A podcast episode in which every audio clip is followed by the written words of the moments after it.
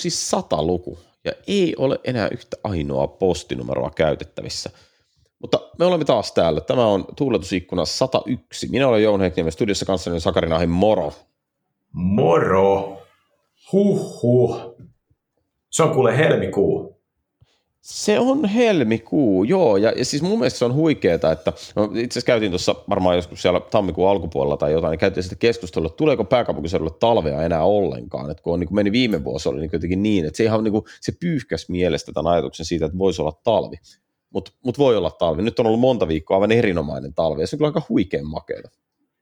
Tuossa pari päivää sitten joku henkilö jo puhui siitä, että kyllä tämä talvi saisi ruveta niin kuin loppuun, että ei tämä ole kyllä favorit aikaa ja kyllä siinä olen itse raakasti eri mieltä, koska kyllä tämä niin kuin lumi aina sen niin kuin loskan ja, ja sateen voittaa. Että kyllä tämä on niin kaunista.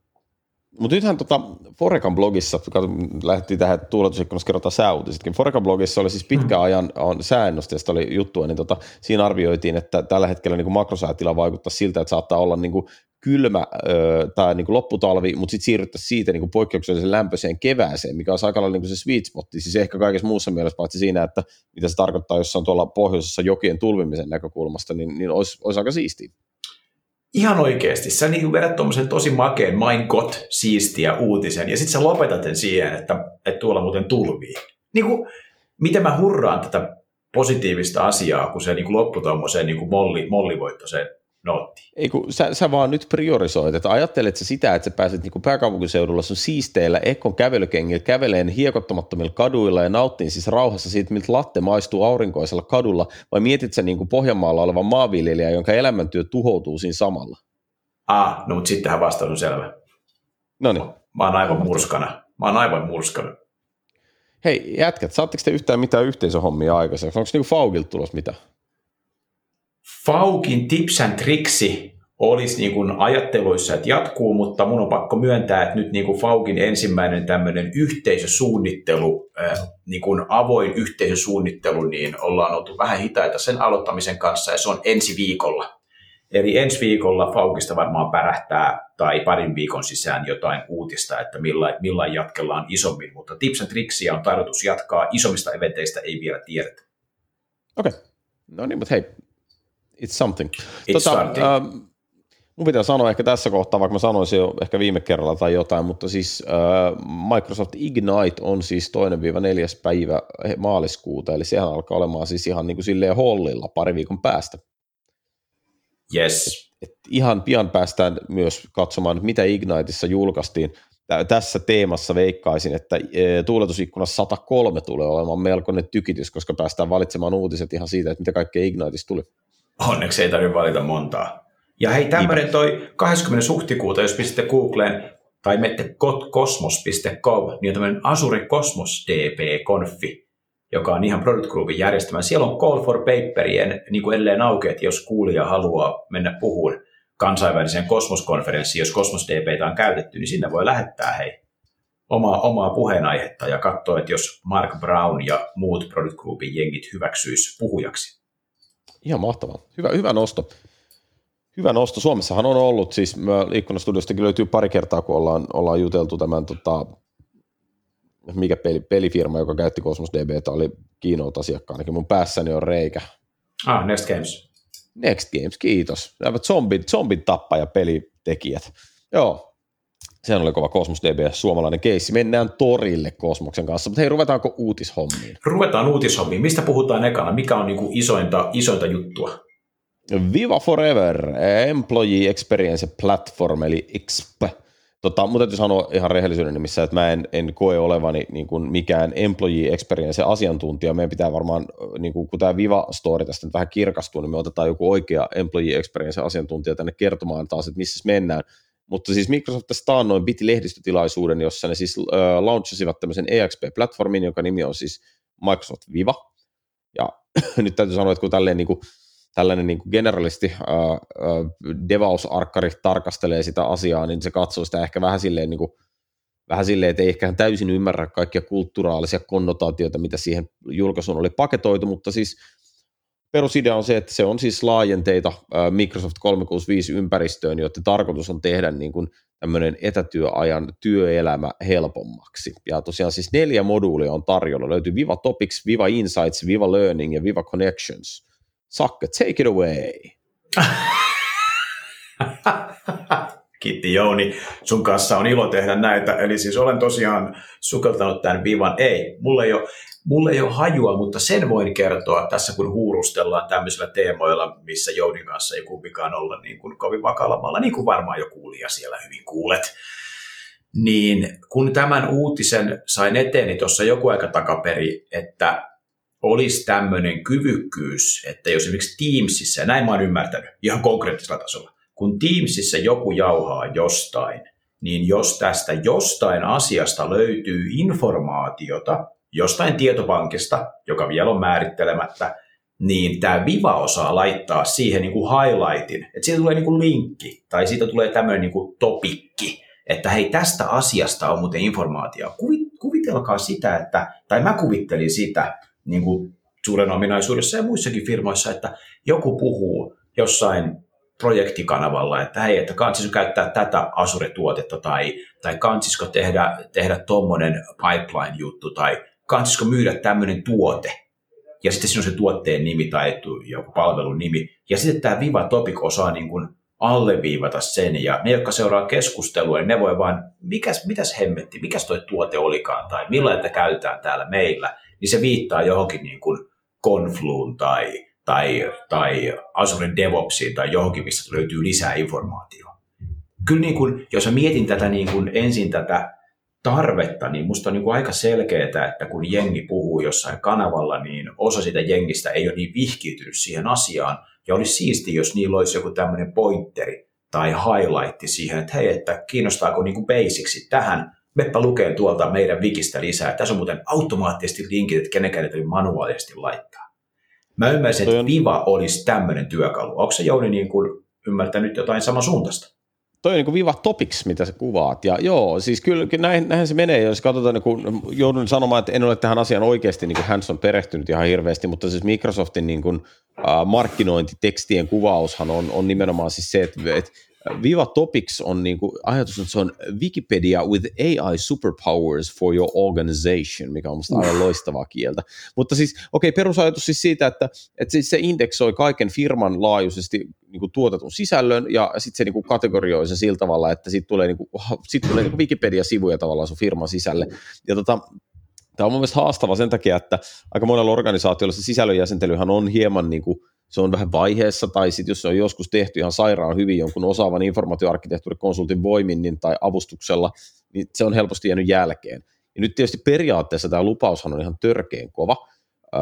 mielenkiintoisia kysymyksiä, jotka itseäni pohdituttaa, on se, että A, löytääkö tämä kaiken sen sisällön, mikä meidän firmassa oikeasti on relevanttia. Siinä lupaus on siis se, että on tulossa – uh, jotain niin kuin Microsoft Graphin pohjautuvia content-konnektoreita, jotka tulisi yhdistelemään dataa 130 datasourcesta, missä olisi vähän kaiken näköisiä järjestelmiä. Mä kävin lukasees ne, mä kävin lukasees ne datasourcet tässä nyt scrollailin, niin täällä on esimerkiksi Azure DevOps, Salesforce, ServiceNow, SharePointit tietysti, Atlassian, niin Confluence, Jira, täältä löytyy Elasticsearchia, Täältä löytyy niin kuin, niin kuin tiedostojakosysteemeitä. Täältä löytyy LDAP, jos joku haluaa vaikka LDAPin kautta kysymässä, käydä katsoa ADsta jotain, en mä tiedä haluaako, mutta niin kuin, täällä on niin kuin vaikka mitä. Jos tämä oikeasti niin kuin osaisi tuolta jotenkin muka indeksoida sitä kaikkea taukkaa, mitä jengillä on, kelakkaa, täällä on Lotus Notes, kelakkaa, että sä laitat niin kuin Lotus Notesiin tämän kiinni ja sä osaisi jotenkin katsoa sieltä niin kuin relevantit, en mä mm. tiedä, onko se niin kuin onko tämä totuus, mutta hyvä kuulija, jos sulla on Vivasta joku juttu käynnissä, niin kerro meille, koska tämähän voi niin kuin, tämä ideahan on niin kuin todella soiva. Mä haluaisin tämmöiset, joku niin kuin tägäisi niin kuin topikkeja ja konsepteja noihin kirjoitettuihin teksteihin ja sitten niistä voisi niin kuin sukeltaa syvemmälle. Jos tämä oikeasti mä, toimii. Joo, Yes, ja mä, mä olen niin samaa mieltä sun kanssa. Mun pain pointti on se, mikä mulla yleensä on niin kuin kaikissa näissä jutuissa, on siis se, että Viva Topics on siis loistavasti, se on generally available, saatavilla kaikkialla maailmassa, ja tällä hetkellä saatavilla englannin kielellä. Ja tämän vuoden toisen halfin aikana on tulossa tuki espanjan ja ranskan ja saksan kielille. Ja nyt sitten voidaan niin vaan pistää veikkauksia, että ollaanko 2020-luvun puolella, kun Suomelle on mielekästä tukea. No, et, ja nyt mennään siihen, että tämä juttu on niin merkityksellisin enterprise-kontekstissa, missä niin firman sisäinen kommunikaatiokieli on muutenkin englanti. Niin, mutta kelaa, että sä oot, niin kuin, en mä tiedä, UPM 10, ja sit sulla on joku, en mä tiedä mikä hemmet, joku kone, jonka niin koodin nimi on X627 lentävä drone, joka hakkaa metsää.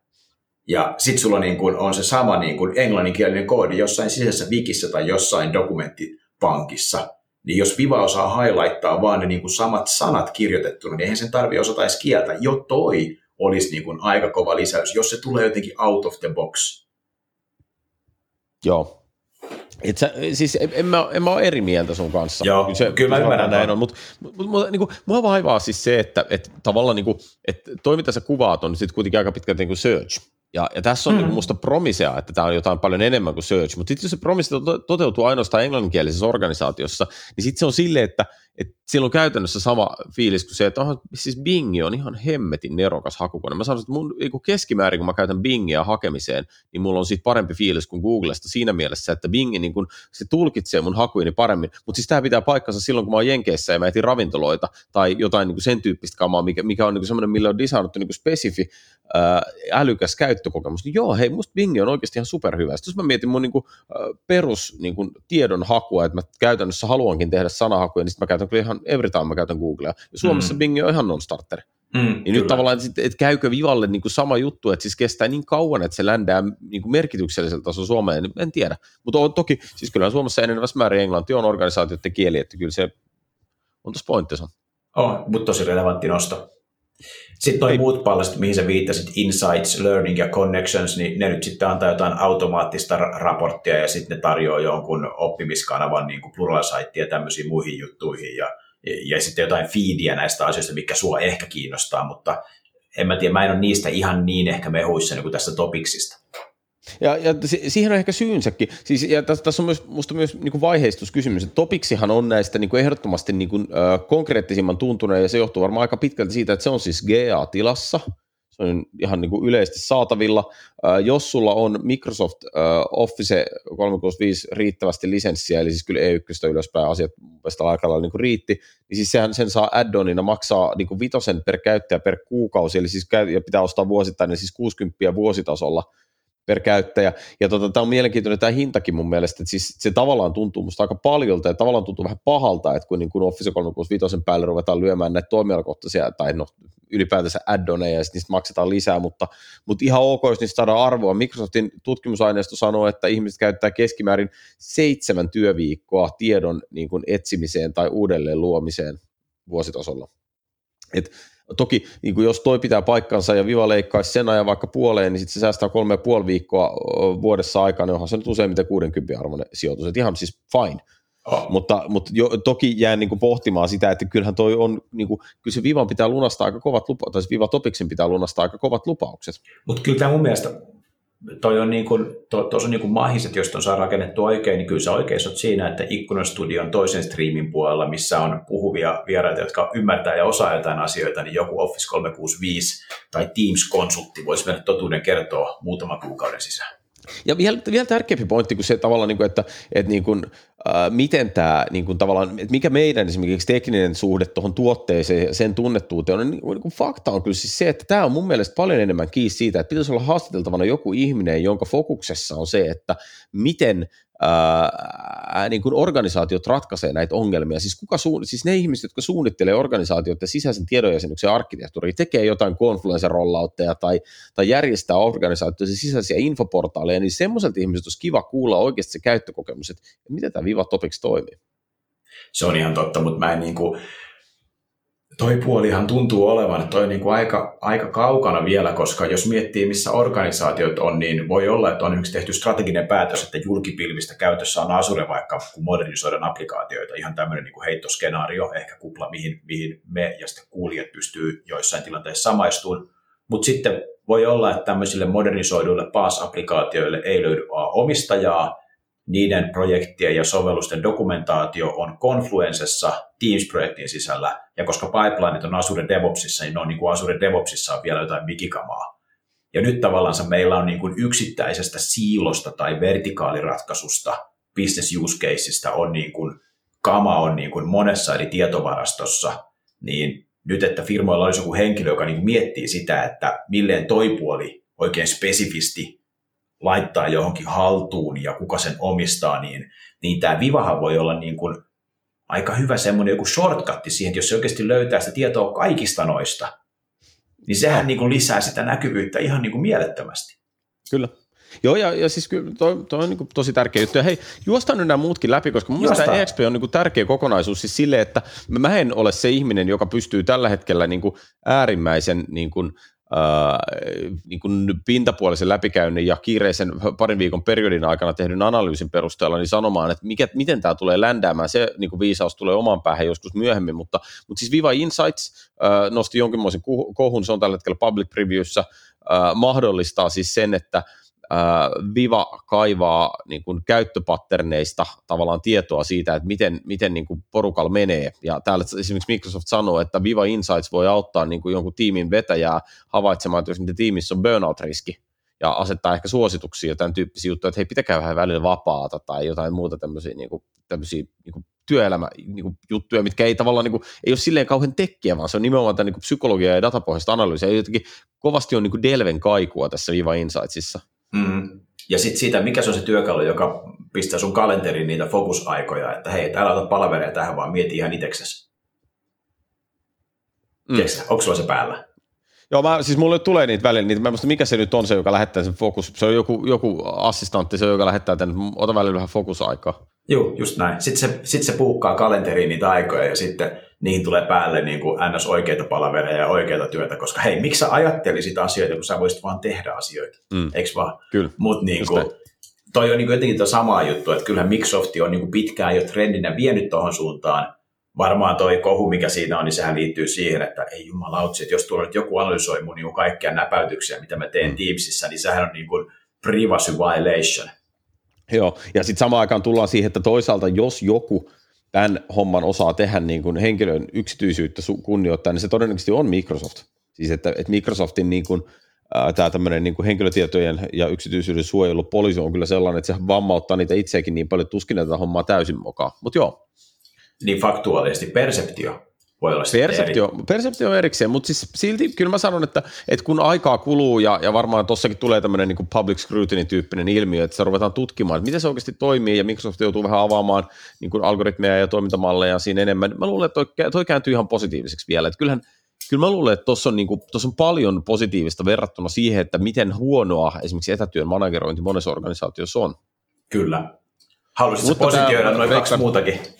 Niin, Uh, Viva Learning, uh, mutta täytyy sanoa, että mä en niin kuin, ole perehtynyt, minkälainen se konkreettisesti on, mutta siis viesti, viesti on siis se, että Teamsiin uh, tuleva tämmöinen keskitetty niin kuin oppimishubi, uh, ja, ja tota, idea on se, että se siis automaattisesti esimerkiksi suosittelee ihmisille, että mikä heidän nyt tämänhetkisen työtilanteeseen olisi sopivaa opittavaa seuraavaksi, ja, ja ammentaa opittavan sisällön organisaatio omasta kontentista, ja sitten ulkopuoliset lähteiltä tyyli LinkedIn Learningia ja, ja Pluralsitea ja mitä li, lie. Siellä oli paljon niitä juttuja. Se oli olemassa private previewssa,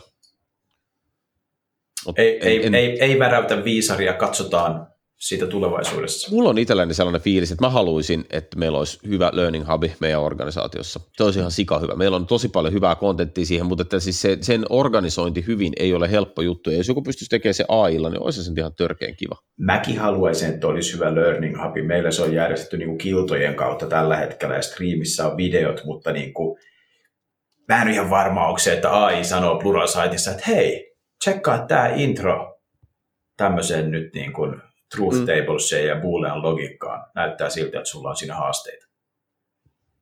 En mä tiedä. Ihana.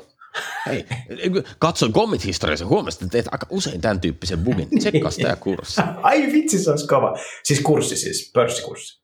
Niin, just, just, just näin. Just. Mahtavaa. Hei, Viva Connections, äh, mun täytyy sanoa, että tähän, tähän me tarvitaan se joku niin kuin SharePoint-asiantuntija, koska mun mielestä se kuulostaa siltä, että se on intranetti. Äh, siis se oli joku henkilökohtainen feed ja dashboard firman ajankohtaisia tapahtumia ja se on niin kuin single point of entry kaikkeen firman sosiaaliseen toimintaan, niin kuin town halleista tiimikaverien tapaamiseen ja, ja meni aika korkealentoiseksi tämä kama, mutta äh, H1 on tulossa lisätietoa siitä, että mikä tämä tuote oikeasti on, niin kahtellaan. Mulla olisi sellainen kuvitelma, että jos olet keskusteluissa mukana, missä toi topics löytää niitä aiheita, mistä puhutaan, niin ehkä se voisi feedaa tota Connectionsin feedia, että hei, nämä on muuten ne topicsit, mistä sun ympärillä on nyt puhuttu. Se olisi musta aika helppo tapa rakentaa semmoista timelinea, että okei okay, joo, että tota, itse mä en muistanut katsoakaan, että mikä tuommoinen palvelu onkaan. Mutta toi, nämä nyt on ihan, ihan niin kuin tämmöistä vaan niin kuin oma, oma ajattelu, että mikä, mikä voisi olla niin kuin sen järkevää, mutta vähän mua jännittää Joo. tässä vivassa, että se on joku niin kuin, se paljastuu SharePointin laajenteeksi ja se jää sellaiseksi, että se on, niin kuin, se, on se mun niin kuin, se on niin kuin worst case niin kuin fear, mut, mut, fear joo, siis mä, tätä, mä, tätä mä oon paljon miettinyt, mikä se on se niin kuin SharePointin laajentaminen, niin kuin, onko se oikeasti niin huono asia kuin miten, miten, miten siitä niin kuin perinteisesti puhutaan, että eihän se nyt oikeasti ei, välttämättä ole. Ei tietenkään ole, mutta se, että, että tossahan tämä Viva toimii vaan, jos ne konnektorit toimii se toimii vaan, jos se osaa imeä noista muista tietovarastoista sen datan, että se pystyy niin kuin kaivaa ne topiksit ja aiheet, mikä meitä voi kiinnostaa kaikesta, missä meillä on. Eli sen pitäisi lukea niin kuin OneNotea, että sieltä löytyy niin kuin memot, ja sen pitäisi osaa lukea niin kuin Azure DevOpsia, että sieltä löytyy niin kuin projektin wikikamat, ja näin poispäin. Ja se on, niin kuin, mä luulen, että toi niin kuin elää tai kuolee noiden konnektorien mukana aika vahvasti. Näin varmaan, joo. Kyllä. Hei, siirrytään avaruuteen. Eteenpäin. Tehdään niin. Olemme nyt avaruudessa, olemme kansainvälisellä avaruusasemalla International Space Station, ja koska siellä käytetään näköjäänkin Hewlett Packard Enterprise-tuotteita, niin Hewlett Packardi on Microsoftin ja Azuren kanssa tehnyt sellaisen yhteistyön, että kun sinne International Space Stationille viedään, viedään rautaa, missä tehdään kaiken maailman laskentaa liittyen säähän ja sun muuhun, niin jos se laskenta on sellaista, että, että sitä ei tarvitse saada niin kuin sekunnissa valmiiksi ja latenssit ei häiritte, niin nyt Microsoft julkaisi sellaisen uutisen, missä Azure auttaa tekemään kompleksista laskentaa, eli tarjoaa kapasiteettia sellaisiin laskentoihin, mitä International Space Stationilla duunataan. Sääjuttuja, kasvustojuttuja, jonkunmoista niin kuin ter- terveystason laskentaa ja tämmöisiä asioita, mitä tuossa nyt oli uutisessa oli, oli vinkattuna siitä Jouninkas ei ole, pistettiin täky, mutta ei ole päästy vielä käymään kansainvälisellä avaruusasemalla, että tästä lisää sitten, kun päästään toi käymään siellä. Joo, se RD-luokkaretki avaruusasemalla varmaan tulee heti, kun me saadaan tämä koronahomma ohi. Se on toi varmaan syksyllä, syksyllä jiirailtu. Mä oon tuossa tekemään jo omaa toi avaruuspukua. Joo, joo ihan, ihan tosi hyvä. Se on, mutta kyllä, kyllä tämä niin on edge computingille kai jonkinnäköinen niin milestone, että ollaan tässä tilanteessa avaruusasema on yhdistetty pilveen. On se siinä mielessä, että jos joku on etke, niin onhan se etke, jos ei se ole ihan maapallolla, vaan se on siinä niin kuin rajalla. Aivan, just näin. Mahtavaa. Hei, haluatko puhua lisää avaruudesta, veli hyvä? En, eteenpäin. Mennäänpä eteenpäin kuin Mummo Lumessa, se on tämän hiihtoajan niin kuin oikea vertauskuva käsittääkseni. Äh, hei tota, äh, mä en tiedä, ootko sä kiinnittänyt huomiota sellaiseen ongelmaan, joillekin ihmisille tuntuu olevan merkittävä angsti se, että nykyään kun surfaa webissä, niin vähän joka ikinen saitti haluaa oikeuden lähettää push-notifikaatioita sulle. Joo, olen huomannut. Kiellän aina.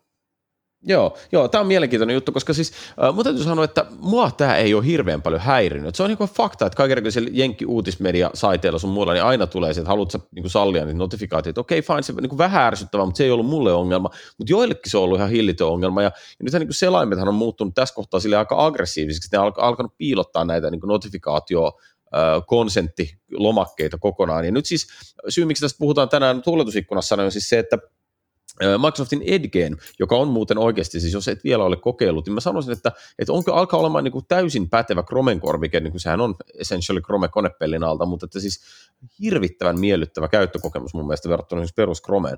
No anyway, äh, niin siihen on siis tulossa Feature, joka toimii joukkoistamalla, eli siis kun ihmisille näytetään näitä prompteja, niin jos riittävän iso prosentti ihmisistä sanoo, että mua ei kiinnosta nämä notifikaatiot tältä saitilta, niin sen jälkeen se prompti haidataan muiltakin oletuksella. Se voisi sieltä osoitepalkista klikata auki. Ja tämä on musta ihan, siis ei mikään niin kuin kauhean kummonen feature itsessään, mutta mun se on niin kuin hauskaa, että kun webin selaajamassat on tosi isoja ja ihmiset niin kuin käyttää palveluita ja tutustuu niihin, niin tavallaan, että josko me saataisiin jotain yhteisöllisyyttä siihen selailukokemukseenkin.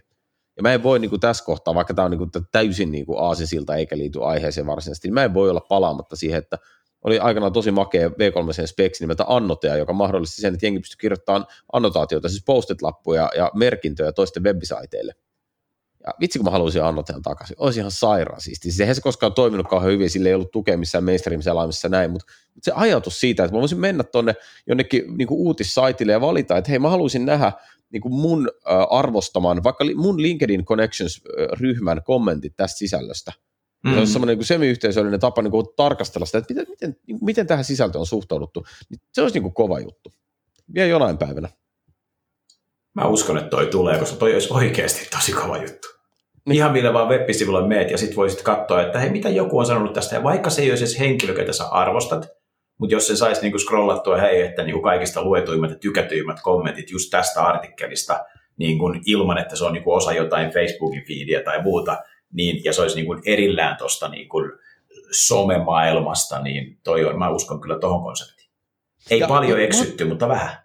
Ei, mutta siis kun tämä on minusta tärkeä asia, siis senkin takia, että tämä on myös vähän tämmöinen webin tulevaisuuskysymys, että, että tavallaan se on niin tosi huono juttu, että selainten käyttö keskittyy näiden niin suurten yritysten tuotteisiin. Siis se, siihen liittyy mun mielestä niin dystooppisia skenaarioita, joista on syytä ehkä vähän olla huolissaan. Mm. Sitten toisaalta, kun, kun katsoo sitä hommaa, että kuinka vähän tavallaan selainvalmistajat tällä hetkellä tekee niin kuin sen sisällön tukemisen eteen. Siis Microsoftilla on ollut aina tämä niin kuin safe-sitien, tai mikä se nyt on, joitakin tämä niin kuin siis turvallisten downloadia ja, ja turvallisten linkkejä ja tämmöisten niin kuin kollektiivinen tarkastelu ja, ja niin kuin tämä parental feature, että, että pystyy lasten pääsyä kontrolloimaan, niin ne on ollut jotenkin joukkoistettuja mutta ihan kamalan vähän mun mielestä ollaan hyödynnetty vielä tätä massavoimaa, tai sitten se on ollut sellaisella abstraktiotasolla, että mä en oikeastaan edes huomannut. Se on totta. Kyllä, kyllä oikeasti, siis mä luulen, että niin kuin puhutaan medialukutaidosta tai puhutaan niin kuin, tietosuojan, tietoturvan kaltaisista jutuista, niin siis selain ympäristössä pystyisi tekemään ihan sairaan paljon parannuksia ihan vaan sillä, että hyväksyttäisiin se, että itse asiassa se niin kuin asiakkaista ja selaajista kerätty data on todella hyödyllinen niin kuin pohja kaikkeen. Hmm. Se olisi niin konseptuaalinen graffiti, että kun sä kävelet siltaa pitkin ja näet niin kuin joku graffiti ja sitten sä oot aika makea graffiti, ei se nyt sano paljon sitä jutusta, mutta että jos jengi voisi niin kuin vetää graffiteja niin kuin web-sivuihin sillä, että sä niin kuin saat ne auki ja sitten siellä voisi lukea jotain järkevääkin, niin mun mielestä toi on kyllä, toi, toi niin kuin toisi sellaisen dimension lisää, joka nyt uupuu. Kyllä. Huomasin tuossa, tuli Microsoftilta sellainen uutinen, uutinen, että ne on luonut, mä en tiedä, onko tämä, tämä on varmaan jenkkijuttu, mutta että, niin kuin, että ne on luonut tämmöisen niin kuin ohjeistuksen, vapaaehtoisen ohjeistuksen opettajille, missä he tuo esille tällaisia niin kuin mahdollisia asioita, että miten opettaa noin 12-vuotiaille lapsille niin kuin tietojen käsittelytiedettä, näin hienosti sanottuna, eli niin kuin ATK-taitoja. Ja toi osui vaan silmään, ja sitten mä katsoin vähän, että no mitäs täällä nyt on, koska mulla on aika, aika pienet lapset itsellä, ja tutkitusti joku toinen artikkeli, jossa aikaisemmin oli, että, että niin kuin siinä niin kuin 10, 11, 12 on se niin kuin relevantti ikä ruveta, ruveta niin kuin, niin kuin, se on silloin se on semmoista aikaa, milloin niin kuin lapset sitten päättää ja pääsee kärryille erilaisiin asioihin. Ja se pidettiin hirveän vahvana varsinkin niin kuin tyttölapsien kohdalla, että siinä iässä pitäisi sitten olla niin kuin jotain tämmöistä niin kuin luonnontieteisiin tai ATK liittyvää ja viittaavaa tavallaan, että pääsisi siihen kärryille. No nyt sitten mä niin kuin en muista toka sen tarkemmin, mutta katsoin, mitä siellä on, ja Microsoftilla totta kai oli paljon siellä asiaa, mutta sieltä nousi kaksi juttua musta esille, ja toinen oli tämä tietysti tämä Minecrafti, mikä on ihan hullussa nosteessa, että niin kuin mun kuusivuotias tykkää pelata sitä Minecraftin kreativea ja samaan aikaan kymmenenvuotias serkkupoika pelaa Minecraftia niin kuin astetta niin kuin monimuotoisemmin rakentaa kaikkia juttuja. Ja toinen asia, mikä nousi, oli tämmöinen make code, Eli se on niin kuin, no linkki tulee tonne, mutta Makekode-sivu, missä, mikä on Hands-on Computing Education, missä on niin kuin ihan himmeänä kaikkea vinkkiä, että millä voisi rakentaa asioita niin kuin Lego Mindstormista ja, ja jo, jollain niin kuin arcade ja erilaisilla tämmöisillä niin kuin virtuaalisilla palveluilla niin kuin yksinkertaisesti päästä tämmöisen niin kuin ATK-ajatteluun mukaan. Ja mä en ole tehnyt tuolla Makecodeilla mitään. Toi Minecraft on mun mielestä niin kuin aika mukaansa tempaava. Jouduin sitä itse vähän opiskelemaan, että pystyin näyttämään pojalle survivalin ensistepit, mutta lopetettiin se, kun se oli vähän liian jännä, koska se tulee yöllä mörköä ja muu jännittään. Mutta toi, mikä sulla on Jouni, onko sulla niin kuin Minecraftista tai Makecodeista jotain niin kuin omia kokemuksia? Siis mulla on niin kuin se, että mä oon niin kuin, olen tarkoituksellisesti yrittänyt olla introdusoimatta lapsiani ohjelmoinnin maailmaan, siis kyllä kun he haluavat sitä, niin sitten on sen aika, mutta mä en ole niin kuin lähtenyt niin kuin ollenkaan sille tielle, ja, Ja tota, toki nyt, nyt niin kuin, äh, mun oma kokemukseni tästä asiasta rajoittuu siihen, että mä joskus aikanaan tein Microsoftin IoT Hub-tuoteryhmän kanssa jossain Microsoftin San Franciscon toimiston kellarissa. Tehtiin aikanaan sellainen hauska labrapäivä, missä jumpattiin vähän IoT Hubin kautta asioiden yhteenkytkemistä. Meillä oli siis fyysisiä nappeja, ja sitten me kytkettiin se IoT Hubin kautta johonkin himmeliin, joka siis, joka kerta kun sä painoit nappia, niin Minecraft-maailmaan syntyi possuja ja kanoja. Ja, ja siis se oli tosi hauskaa. Se on mun kokemukseni Minecraft-ohjelmoinnista, mutta siis mä katsoin, tämä oli tosi hyvä nosto tämä Make Code sen takia, että itse asiassa mua kyllä oikeasti niin kuin kiehtoo toi, ja mua kiehtoo se nimenomaan Minecraft-perspektiivistä, koska munkin lapsilla on siihen tietty kiinnostus. Mm-hmm. Ja, ja tuollahan on niin kuin, äh, tälleen niin kuin, tuommoisen niin 60 jotain sitä luokkaa niin kuin siltä väliltä olevien lasten näkökulmasta, niin, niin Minecrafthan on loppujen lopuksi, se on silleen aika niin kuin äärettömän oloinen maailma, että se ei ole vielä, niin kuin, se sen yksinkertaisuus ei ole vielä niin kuin paljastunut. Ja, ja siis on Minecraft oikeasti siinä on aikuisellekin paljon hyvää sisältöä, mutta on musta tosi jännä, koska tuolta löytyy hirveästi kaikkia juttuja, esimerkiksi vaikkapa ää, ää, Minecraft Make Code-sivustolta löytyy tapa, että miten sä voit tehdä sellaisen niin kuin softan, että kun sä kävelet johonkin, niin sä jätät jälkeesi niin kuin kukkasia jäljen. Ihan törkeä siistejä, just sellaisia ah. asioita, mitä niin kuin, tai miten sä teet kanasateen. Just sellaisia juttuja, mitkä on niin kuin lapselle kiinnostavia juttuja, että hei mä tein ton, ja niissä ei, ole, niin kuin, ne ei yritä niin kuin mennä tavallaan siihen, että minkälaista ohjelmointi on ja minkälaisia niin kuin hyötyfunktioita ohjelmoinnilla pitää olla, vaan lähtee sitten, tämä on tämmöinen niin kuin kiva juttu. Ja, ja tavallaan, niin kuin, ja tässä ei ole sille hirveästi mitään uutta, että tämä ei, tämä ei ole niin kuin mikään uutishomma, mutta, mutta hyvä nosto mun mielestä, koska ihmisten kanssa siis varmaan enemmän tutustua tuohon ihan niin kuin siitäkin näkökulmasta, että hahmottaa sen, että varsinkin meillä niin kuin ammattikoodareilla tai siis joskus ammattikoodausta tehneillä, niin on helposti tosi kyyninen ote siihen, että mitä softan tekeminen on. Mut siis tämän... sehän voi olla siis kivaa. Hitto mä haluaisin tähän formaattiin nyt jonkun kuvan, koska nyt mä oon täällä Make sivulla, mä klikkasin kaksi kertaa, painoin Minecraft, sitten painoin varmaan Make range tai joku semmoinen. Ja sitten sit siinä on niin se kysyy, että hei, haluatko tämän koodin niin blokkeina vai JavaScriptina vai Pythonina? Ja sitten mä niin avasin sen, mä näen tämän koodin tässä, ja mä voin katsoa tämän niin loogisina blokkeina, tai mä voin katsoa sitä kahdella eri koodikielellä. Ja siinä on niin kuin viisi riviä koodia. Ja tällä tavalla, tämä on nyt tämä, niin kuin, tämä kukkatrade, että kun sä kävelet, niin tulee yellow flower tai oxydaisy tai poppy tulee niin kuin sun ympärille, kun sä kävelet. Ja ihan niin kuin siis viisi riviä koodia ja lapsille niin aika makea. Niin kyllä niin kuin, tämä on niin kuin, en, en ole niin kuin omia lapsia puskenut, mutta kun huomaa, että on niin kuin kiinnostusta, niin, niin tämä on, niin kuin, tämä on musta aika mielenkiintoinen maailma. Uutinenhan tässä oli se, että Microsofti propagandisoi tätä palvelua ja kertoo opettajille, että mitä voisi tehdä, mutta niin kuin, että meille tämä uutinen on ehkä tämä, että jos, jos kuulijalla on skidejä ja ne rupeaa olemaan tässä ikäluokassa, niin makekode.com kertoo jotain. Joo, ja musta, musta tämä on ihan ylipäätänsä niin kuin se, se juttu on se, että se on, niin kuin, tämä koulujen ajatus siitä, että, ka, että kaikkien pitää opetella koodausta, mä en ole niin kuin ihan varma, että kuinka sisällä mä oon niin kuin siinä jutussa, onko se, nyt, onko se niin kuin hyvä homma vai ei, mutta, mutta joka tapauksessa, että jos, jos nyt jotain koodausta pitää tehdä, niin musta se on niin kuin hyvä lähteä liikkeelle jostain sellaista, mikä oikeasti niin kuin kytkeytyy tuohon niin kuin arkeen. Mutta mm. tämä, on, tämä on mielenkiintoinen asia, tästä tekisi mieli itse puhua enemmän, koska tästä tulee mulle mieleen sellaiset niin kuin Twitter- ja LinkedIn-keskustelut, mitkä vyöry tässä viimeisen viikon aikana, jos puhuttiin paljon siitä, että kun on tosi monet on ottanut sen linjan, että ne on ruvennut julistamaan, että hei, koodaaminen ei se ole niin kuin vaikeaa, että, ei se, että se on kaikille, kuka tahansa voi koodata. Niin siinä mä olen varmaan pohtiin sitä, että se on musta tosi loistavaa, että devaamisen teknologiat itsessään on sillä tavalla accessible, että ei me voida sanoa, että, että sulla pitäisi olla tosi erikoiset lahjat tai tosi paljon rahaa tai joku tietty status, että sä voit alkaa ohjelmoimaan. Että joo, siinä mielessä on tosi avoin pelikenttä, ja mun mielestä se on niin kuin mahtavaa, että ihmiset voi tehdä erilaisia juttuja, mutta, mutta se, että musta, niin kuin me tarvittaisiin sitä niin kuin avaraa, kes, avarakatseista keskustelua siitä, että minkälainen devaaminen on sitä, että, että ihmiset voi niin realistisesti asettaa itselleen tavoitteeksi, että mä rupean, te, rupean tekemään tota. Koska jos on pitäisi esimerkiksi toteuttaa vaikka sanotaan moderni äh, mobiilisovellus, jossa sulla on kaikki apien autentikaatiot on mietitty loppuun asti ja siinä on kaikki offline-tuet ja ja siinä on niin kuin kaiken näköiset niin skenaariot, tietosuojat, muut mietitty kunnolla, niin ei se ole niin kuin, siinä ei ole mitään elementtiä, mikä blokkaisi kenet, kenetkään tekemästä sitä. Siis kaikki on niin kuin available, mutta se on tosi kaukana siitä, mistä me puhutaan esimerkiksi tässä ohjelmoinnissa. Ja, mm. jotenkin mua, niin kuin, mua harmittaa se, että ihmiset tulee ikään kuin koodauksen maailmaan ja ne kuvittelee, että se on niin kuin, että se, mitä tavallaan ammattikoodarit tekee, että se duuni on niin kuin sitä, mitä tässä opetellaan, se ei ole sitä, sehän on ihan eri, se on niin kuin liiketoimintakonsultointia, mutta tämä erotus, tämä ei niin kuin tule koskaan esiin. Nyt ollaan aika kaukana make ollaan vähän matkan päässä Makecodeista, mutta silti mielenkiintoisella kentällä. on samaa mieltä. On, on hienoa, että tämä on accessible ja musta on makeeta, mä tykkään siitä, että koulussa opetetaan koodausta, koska loogista ajattelua voi opettaa monella tapaa, ja musta koodaaminen tuntuu ehkä konkreettisemmalta kuin se aiemmin mainittu totuustaulukko, mitä voi niin kuin ruutupaperille tiedätkö, niin kuin rypistellä, että true, true, true, false. Mutta toi, mutta sitten se on niin kuin oma valinta, että haluuko siihen käyttää sen ajan, mitä vaaditaan, että siinä pääsee tietylle niin kuin professionaaliselle tasolle. Koska kysymys ei enää ole mistään muusta muuta, että se penkkiä pitää sitä kuluttaa.